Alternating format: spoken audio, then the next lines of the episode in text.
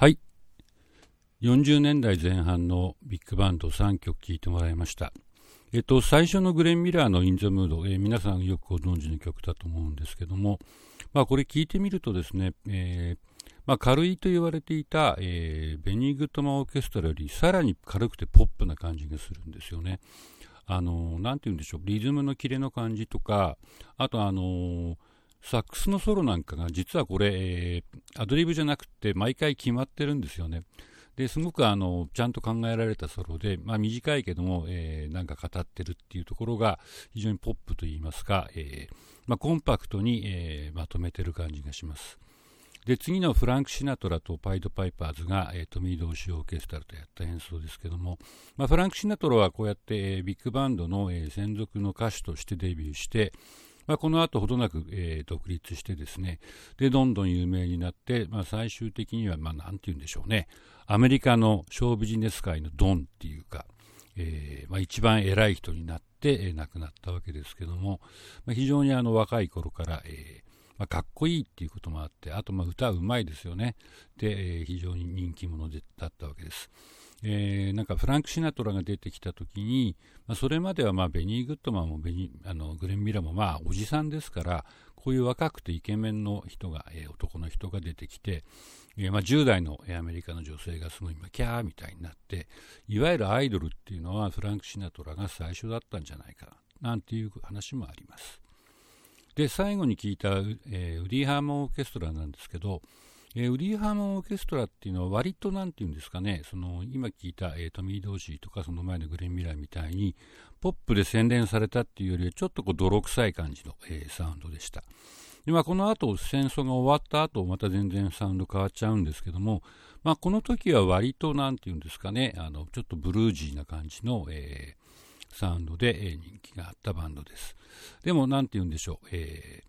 それまでの、えー、ビッグバンドがスイン,、まあ、スイングバンドだったわけですけども、もうちょっとこれがですね、えー、まあ、ブルースっぽいバンドになったんですね。で、この後ビーバップが流行るとビバップバンドになって、その後クールジャズが流行ると、えー、クールなサウンドになるっていう、えなかなかウディ・ハーマンっていうのは、こう、その時々の流行りっていうのを捕まえるのはすごいうまかった人だと思います。で、えっ、と、まあ、こうやってビッグバンドが、え盛んだったわけですが、えー、1941年12月に、まあ、戦争に、えー、突入してですね、まあ、アメリカも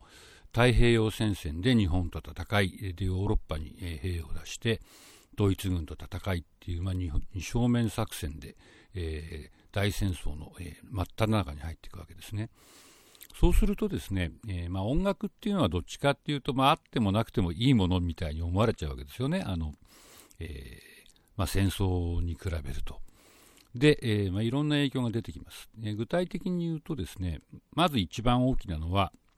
えー、徴兵で戦争に行っちゃう人がたくさんいるんでバンドのメンバーの中の何人かが抜けちゃうんですね。戦争行っちゃうんですよ。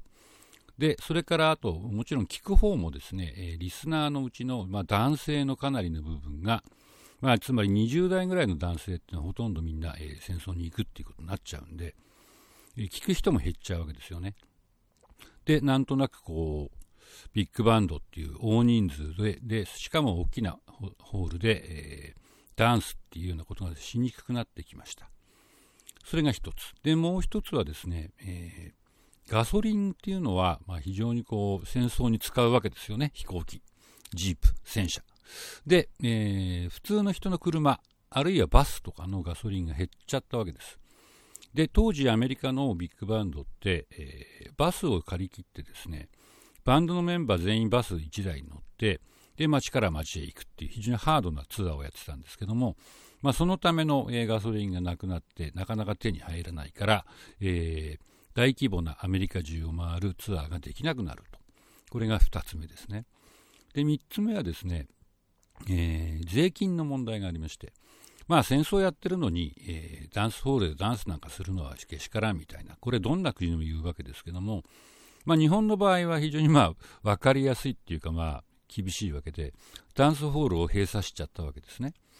で、アメリカの場合はそういうことはしないんですよ。その代わり何したかっていうと、ダンス税っていう税金をかけました。つまりダンスホールに行くと、えー、普通の料金以外に税金を30%とか25%とか、まあ、上乗せするわけですね。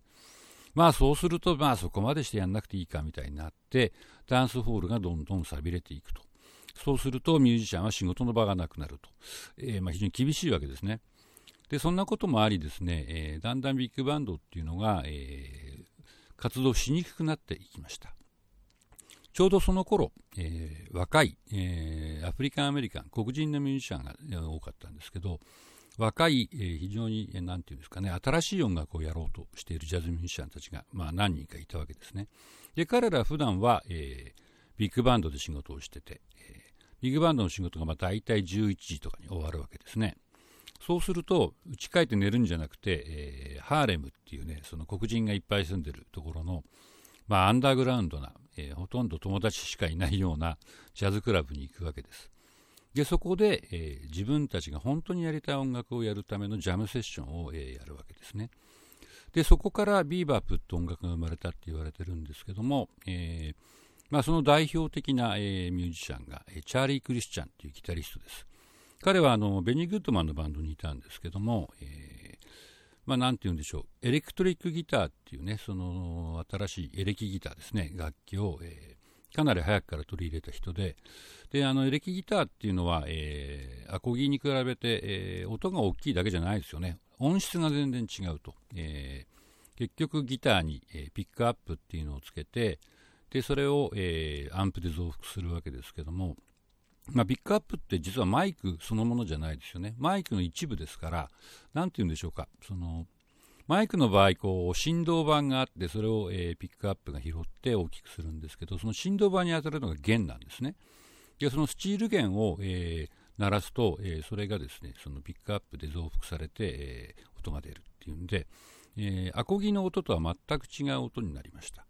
それでまあ、アンプがありますので、えー、音は大きくできます。で、あと一番大きなのは、音の減衰が、あの、アコギってパンってこう、すぐ切れちゃうんですけど、ツーンって伸びるんですね。で、大きな音が出て、音質が伸びるようになって、えー、音も、あの、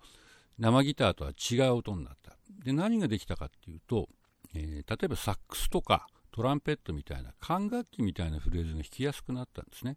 それまで、えー、生ギターと音がちっちゃいんで、まあ、リズムを刻むぐらいのことしかできなかったんですけども、例えばビッグバンドに、えー、あの生ギターが入っても当然リズムを刻む。まあ、カウントベーシーオーケストラのフレディ・グリーンっていう人がいますけど、まあ、彼はそのリズム係ですよね。でもそうじゃなくて、エレキギターだとバンバンソロも弾けるっていうんで、えー、チャーリー・クリスチャンはそのエレキギターのまあ開拓開拓した人っていうのかな、最初にジャズでエレキギターを使った一人ですけども、まあ、彼がセッションに出てきて、えー、あのバンバンソロを弾く。で、そのソロのフレーズっていうのも、がスイングとはちょっと違う、えー、ビバップ的なっていうのかな、えー、アルペジオを主にした、えー、非常にこうモダンなフレーズを弾くわけですね。で、そういう、えー、ことをやっていたのを、えー、当時大学生だったジェリー・ニューマンっていう人が、えーまあ、録音マニアでもあったらしくて、当時まだすごく珍しかった録音機を持ってて、まあ、それをそのハーレムのジャズクラブで録音してたんですね。で、その貴重な記録が1955、6年かな、えー、そのジェリー・ニューマンが、えー、もう学生じゃなくてレコード会社を起こしてですねそこから発売したのが今でも聞かれてます。でまず最初にそのチャーリー・クリスチャンのソロを中心としたセッションを「スイング・トゥ・バップ」っていうタイトルなんですけど聞いてください。これは1941年の録音です。